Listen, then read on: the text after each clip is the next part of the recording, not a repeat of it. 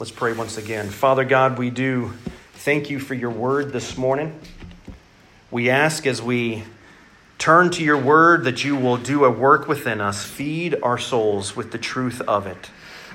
Father, we pray that you will do a work among us that we cannot do. We confess that we need you. We need your word. Father, we pray also that you'll do a work with Covenant Baptist Church in Nakuru, Kenya. We pray for Pastor Kogo and his family and the rest of the church there that they will be strengthened today.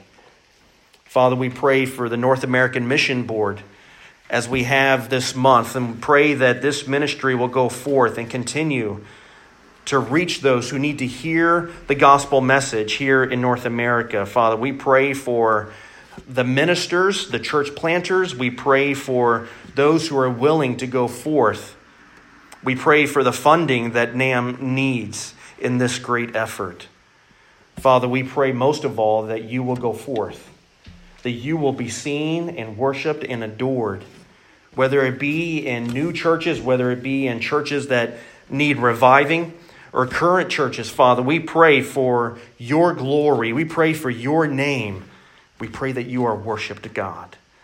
Father, we pray that the Han Chinese will come to the saving knowledge of who you are. That they will hear the good news of Jesus Christ through missionaries sent out from among us. That they will have churches established and they will grow, and more people will be gathered in your name. Father, we thank you that you have reached us, and we pray that you'll reach more, especially the Han Chinese, Father. What a precious people. We ask that you will do a work among them, Father. One day, every nation, every tongue, every language will worship you around your throne. And we praise you that as we ask you on behalf of the Han Chinese, that you are doing a great work to the ends of the earth. You do not need us, but you have included us in this by praying for them and then serving you among the people. God, we do thank you. It's in your name we pray. Amen.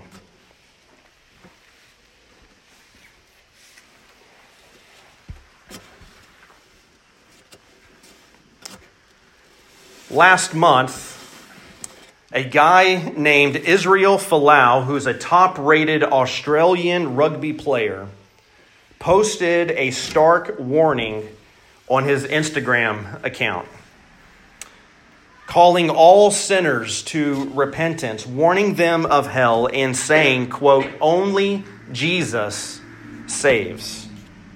He then quoted Galatians 5 19 through 21, naming those who will not inherit the kingdom of God.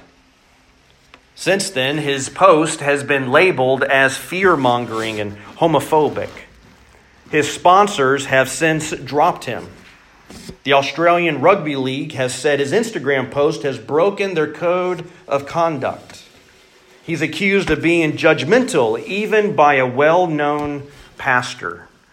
And it was released several days ago that Folau's team is cleared to terminate his contract. Folau claims to be a Christian. The limited research I've done since coming across the article seems to show he believes in the basic tenets of the Christian faith. He has since said that his faith is in Jesus Christ, and his faith in Christ comes before anything else. And without knowing more, we need to go with, with that. His post, though, is very much in the face of what seems to be the mainstream of the culture. And while it needs to be acknowledged, there, there needs to be a conversation within the church of the kinds of posts Christians ought to make, how we use social media rightly as a tool to advance the gospel and what that looks like. But here's why I'm, i mention Israel Folau this morning. Other rugby players have made comments on social media, and the repercussions of their posts have not been as severe of what Folau is experiencing. And Folau is not the only Christian in the public spotlight to have received antagonism in his faith, for his faith. You'll remember a few years ago, there was a cake baker in Colorado who would not bake a cake for a same sex wedding. He eventually won his case in the U.S. Supreme Court, but that was after six years of battling in the courts. There are other objections to those who live out their faith. The battle of the unborn right to life, being allowed to pray in public schools, not even recruiting or asking others to join, but simply praying, a Christian praying in public schools, city councils trying to regulate sermons and the list goes on. An article in Time magazine published a few years ago sums it up pretty well. It was entitled, Regular Christians Are No Longer Welcome in American Culture. And it is increasingly that way in the Western world. Now, we're told in Acts 17, verses 30 and 31, the times of ignorance God overlooked but now he commands all people everywhere to repent, because he has fixed a day on which he will judge the world in righteousness by a man whom he has appointed. And of this he has given assurance to all by raising him from the dead. This is the gospel message. This is what we, the church, we declare to the world. We are here for this very purpose, for this message of the gospel of Jesus Christ to be shared around the world. And there are people who don't like it, they don't want to hear the good news. They are opposed to God and anyone who tells them that they will be held accountable one day before God. Jesus promises his disciples in this world will have tribulation, he says in John. Paul warns that all who desire to live a godly life in Christ Jesus will be persecuted. He wrote that to Timothy. There are countless other Christians. They are faceless. We don't read about them in the news who face hostility toward their faith. Maybe you've been in a situation like that. Or maybe you know of a Christian brother or sister facing it. Opposition exists for God's people. Here in Nehemiah chapter 4, we see that what we face today in the church is nothing new. Opposition may be seen to be increasing towards us as God's people, but it's not a new phenomenon. God's people, ever since God has established us, has faced opposition. Facing opposition is the Christian life, it is the norm. America may have seemed to be a safe haven from it for a while, but while now we experiencing it, all that's happening is that we are joining the ranks with the rest of the saints a beatitude that Jesus gives us is this Blessed are you when others revile you and persecute you and utter all kinds of evil against you falsely on my account. Rejoice and be glad, for your reward is great in heaven. For so they persecuted the prophets who were before you. Rejoice and be glad. You got to be kidding me. Rejoice and be glad when others revile you if this happens to you, you don't feel like rejoicing, and it certainly doesn't make you glad. But Jesus is not being aloof when he gave this beatitude. And he's not oblivious to the pain and the suffering. See, when, when this happens to you, what rises up, you want to respond eye for an eye. I've done that, and I've sinned and I needed to repent. Jesus is not saying to be a doormat either. That's not the other. That's the other extreme. We can't pretend that this opposition is not there and just wish it away either. The opposition is very much real and it's threatening. It's a menace to the Lord's work. It can suck up all the time and energy, and so it has to be dealt with. And so we have our passage this morning. And praise God for it. This passage gives us reason to rejoice and be glad. This scripture this morning is a gift to you and to me. As we face opposition, we can turn to Nehemiah 4, and I should have, before I responded, I should have turned to this, knowing that we will face opposition. So the question then becomes how do we do this in a way that pleases God? How do we face the opposition that comes towards us? How do we work with a laser like focus where our sin doesn't entangle us? Well, our passage tells us it is full of opposition and response to it. Three times there's opposition and a response, and each time the opposition is different. It gets worse, the tactics change, but each time God's people respond to it. They face it, they don't run, they don't cower and hide, they don't pretend it's not there.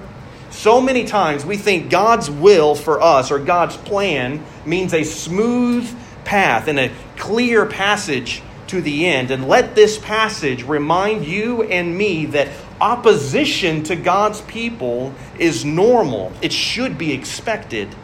And there's a way to overcome it, there's a way to honor God and make it through to the end. Now, we already know the opposition is there against Nehemiah and the rest of the Jews. Sanballat the Horonite and Tobiah the Ammonite, Geshem the Arab, who were all mentioned in chapter 2, they were against this good work. Before any of the work began, they were greatly displeased at even the thought of the work being done. They mocked the Jews and they despised them. They questioned their motives and made accusations against them. But the Jews, along with Nehemiah, Nehemiah and the Jews, they began because it is a good work of the Lord. They believe that. In chapter 2, verse 20, Nehemiah responded by telling them, The God of heaven will make us prosper, and that's prosper as his people. And we, his servants, will arise and build, but you have no portion or right or claim in Jerusalem. And the Jews begin building the city walls and they begin repairing the gates. The opposition was at first dismissive of the Jews and the work. But now we come to chapter 4 and we see that they're upset. Their mocking has turned to anger. And in verse 1, they are greatly enraged and they jeer at the Jews. Sanballat ridicules them, and they don't take kindly to progress being made in the Lord's work. Sanballat begins to taunt them publicly in front of his brothers and, and his army. And he, he intends, the reason why he does this, he intends to destroy the morale and to stop the work. He calls them incompetent, they're feeble, they can't possibly do the task. This, this work is too big for them, it's beyond them. He tries to bash their hopes. And will they sacrifice? Will their faith even work? Will their worship do any good? They can't even realize how big of a task that they really have, and they're not the right people for it. Sanballat is definitely threatening God's people. He's trying to diminish their eagerness and ruin their confidence. Can they revive stones? He's magnifying their problems. They're using heaps of rubbish and burned out stones. And then Tobiah adds to it. He says they're not even doing a good job. If a, if a fox jumps up on the wall, that wall's going to just fall apart. They're poking holes wherever they can so they can demoralize the people and to stop the good work. The people respond in two ways. And we're going to see this again and again how the people respond. It's the same two ways. They remember God and they keep a committed resolve to his work. The opposition is in their face, and the people of God, they don't turn, they remain persistent by putting their hope in God and then praying to him. They remember God and the hope that He gives, and they pray. They have a tenacity, a deep trust in God's steadfastness, and that makes them steadfast in the work. Verses 4 and 5 is the prayer that they pray. Verse 6, we're told they continue building the wall, and it's built to half its height. The people had a mind to work because they trusted in the God they prayed to. He is a great and awesome God, He's greater than the opposition. Let's look for a moment at their prayer in verses 4 and 5. It begins Hear, O our God, for we are despised. Do you hear them turning to God? Trusting that He will hear them in their hour of need. This is a moment of crisis. They're, they're so discouraged, but they don't give up. They pray. Now, their prayer is not a normal prayer. If, if you came and asked me, you know, how should I pray to God in a moment like this? I most likely would not turn to this passage and say, pray like this. It's not a normal prayer. It's, it's called an imprecatory prayer. That means they're, what the Jews are praying for is judgment on the enemies. Because the one who's really being mocked here is not the Jews. The one who's really being mocked and ridiculed is God. By attacking and trying to disrupt the people's work, the enemy are really attacking and disrupting God because it's his work. He's the faithful one. He's the faithful one who has called Nehemiah. He's gathered the people and he's given them this work to do. Now, the people's prayer may seem harsh and unloving they're basically saying, what they're saying against us, God, may it fall upon them and may they become enslaved.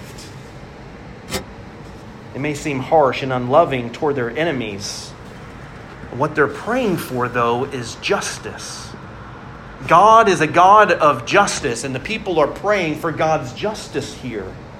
They're praying for God to do something and to bring His work to fruition. And notice, this is not just an issue between Sanballat and Nehemiah. Sanballat is provoking God's anger because he's questioning the good work of God. This is not Nehemiah's work. God is serious about his plan being completed, and he says he destroys any opposition that gets in his way. Now, if you take issue with God, being this way, that he's a God of justice and he destroys his opposition. If you take issue with this, then you have adopted a view of God that is not found in the scriptures, it's not found in the Bible. And in case you're tempted to say, well, this is in the Old Testament, things are different now for the church. It's not like that in the New Testament. I'll remind you in Revelation there are prayers asking God when He will judge the earth and avenge the martyrs. And in chapter 19, there's a vision of praise because He's done it. And God's people say, Hallelujah! Hallelujah! He has done it. He has judged. He is a just God. There's smoke that rises from Babylon, the symbol of pride and greed and power of this world. God does not change. The God of the Old Testament is the God of the New Testament. He's the same God. He is a God of love, and He's offering mercy now for His namesake and to show His love. He's saving sinners. That's what He's doing now. He's saving sinners. But there will be a day when this will come to pass. The judgment of God's enemies will be severe and eternal. What about praying for our enemies? You don't see that in Nehemiah chapter 4. We don't see a prayer praying for our enemies. Doesn't the Bible say that? Yes, it does. It says pray for our enemies, and we need to do that. And what we need to do is do both. They're not in conflict with one another. We need to pray for our enemies, and we need to pray for God's justice. Both glorify God. In these verses, the Jews are wounded with discouragement. They're being criticized, and hope is dwindling. Ridicule hurts, it stings, and it disheartens. But in those times, That's when we need to remember God and the hope that He provides. And pray for justice and we pray for our enemies. Although that's not in our text here, that is in the scriptures. We do both. And God takes our prayers and He turns them into a committed resolve to do His work. And so the Jews say, So we built the wall. They remember God, they pray to God, and God takes those prayers and turns it into a committed resolve. And verse 6 says, So we built the wall.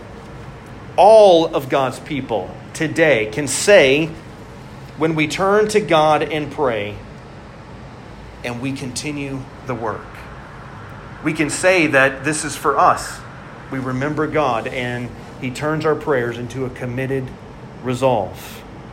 But this is not the end of the opposition. It es- escalates in verses 7 and 8. The taunting is followed up with a plan of attack and cause confusion and, and division.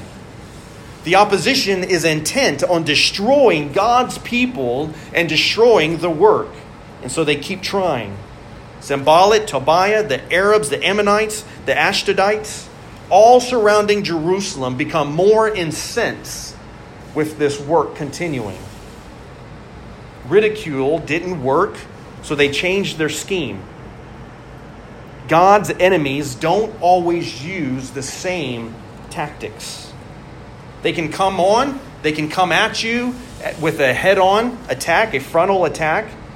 They may also try to, to cause confusion, to divide the people, to undermine confidence in leadership and the mission. The people of God have got to recognize that, we have to be diligent in knowing how the enemy will come at us. Look with me in verse 9 how they respond this time. In verse 9, and we prayed to our God and set a guard as a protection against them day and night. They respond, the people of God, they respond the same way as the first time. They remember God, they put their hope in Him, they pray, and they have a committed resolve to continue. They post guards to defend the people and the work. They don't react in their own wisdom, they trust God and they continue the work. Notice the taunting is dealt with in prayer and focus on the work. The Lord answered their prayers with their hearts being filled with determination. The physical threat is dealt with in prayer and in fortifying the city. The Lord answers with strengthening them, giving them fortitude. Prayer always comes first. We need to see that. Prayer always comes first and determination and strengthening follows. But still, the opposition continues against the people. They're not letting up. They, they change tactics once again. This time in verses 10 through 12, they, they use discouragement and diversion. The enemies have scared all the surrounding people in the outskirts of the city, and their strength is failing. In prayer, God gives strength, but that strength doesn't last forever. We are continually dependent on Him to fill us up and to strengthen us. And without Him, without His strengthening, we will fall. We have to go to Him constantly. He's designed it that way. The people are weakened and frightened, they're losing heart in the work. Ten times Others have come to persuade those working to come back to their homes because of the danger. The, the enemy and the task just, it, they seem too big. It's too daunting. Discouragement has set in. There's too much rubble. The, the work is too much, and the enemy too ferocious. There's real danger here, not just in, in the work stopping but attack can come at any time, and they may not even see it coming. God's people are being diverted here from the good work. Their eyes are being shifted away from what God has laid before them, and they're starting to, to look out at the enemy and they begin to fear. And they're weak. God's people being diverted. Has the return from exile been in vain? They don't say that here. Has the temple been rebuilt previously for no one to worship? Does God leave his work unfinished? Does he let his people's enemies destroy them? It's beginning to look that way, doesn't it? The enemy will not stop. They keep coming. But who are these enemies? Who are they compared to God? There's only one sovereign God, and our God fulfills his promises. He keeps his word. What he puts in place doesn't move, what he does stays forever. So, how do the people respond to this? I hope you've seen a theme so far here. Each time there's opposition, it may get worse and they may get weakened for a time, but what's the theme that goes on here? What's the people's response? We see it in verses 13 and 14. Nehemiah organizes the people and they get fully armed. And Nehemiah says to the people, Do not be afraid of them. Remember the Lord who's great and awesome, and fight for your brothers, your sons, your daughters, your wives, and your homes. They remember who God is the great and awesome God. They put their hope in Him, their confidence is in Him, and they commit themselves to completing the Lord's work. They renew their resolve to continue. What we need to see here is that this is not just for Nehemiah's day. This is for all of God's people. It's for us today. This is the same theme for us. When we face opposition, how are we to respond? You see, what's going on here is not just a physical opposition against them. It's not just a physical enemy that doesn't want their walls built. This is actually spiritual warfare that's going on in chapter 4. And it's the same kind of opposition that you and I face today. We are in the midst of spiritual warfare. The physical threat only comes in different ways and disguises, but what's behind it is a spiritual enemy. What's behind Sanballat and Tobiah and Geshem and the Ammonites and all the rest is an enemy that hates God. The devil is an enemy against God's people because he is against God. He wants to destroy us because he wants to devastate God's rule. And he thinks if he can get to God's people, what does God have left to rule? He uses different tactics. He, he mocks both God and his people. He ridicules and he taunts. He twists truth and seeks to harm God's people. He prowls around like a roaring lion seeking someone to devour.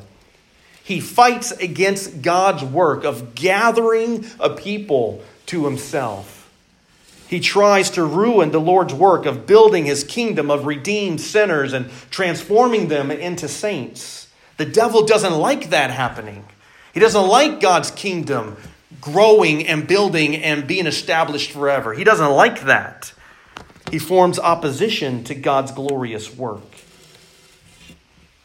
But like Sanballat, and all the rest of the foes who came against the Jews. The devil does not compare to our great and awesome God. You see, because of Jesus, the enemy of God, the devil, is already defeated. He is a toothless lion. He may scratch and he may claw, and when it gets to you, that may hurt, but his jaws cannot tear us apart. Jesus has already fought him and won. Satan tempted him and Jesus did not give in. Jesus says he came to destroy the works of the devil. And he did it on the cross, and he defeated him in his death, and then he rose victoriously over all of God's enemies.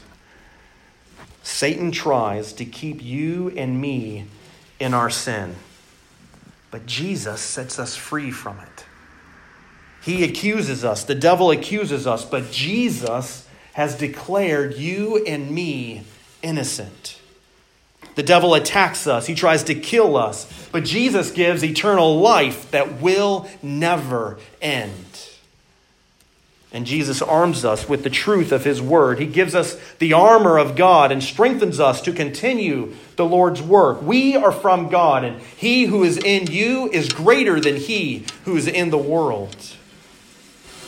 Our enemy may come at us in all kinds of different ways. We may not always see it. It may come in the middle of the night, but we hope in Jesus Christ. We remember God in Christ Jesus. We pray in Jesus' name and we put our trust in Him. God then gives us a committed resolve to Jesus first and to the work that He has given us. You see, because of Jesus, God's work that He's given His people is worth suffering for. It's worth it. Our God is greater than any opposition we face. He's greater than the devil. He's greater than any man who stands in his way. Our God is great and faithful and true. And since He's called us into His kingdom for His work, in His grace and His power, we are protected and we're kept for all eternity. The enemy can do nothing to us. Jesus has secured our salvation. And so we pray and we stay committed to Him. When our strength fades, and if it hasn't, your strength will fade, we remember Him. We pray, and Jesus strengthens us. When we get discouraged and our hearts fade, we remember, we pray, and Jesus renews us and He gives us a tenacity to continue His work until He comes. Our great and awesome God continues His work in us so that we can continue our work for Him. Let's pray.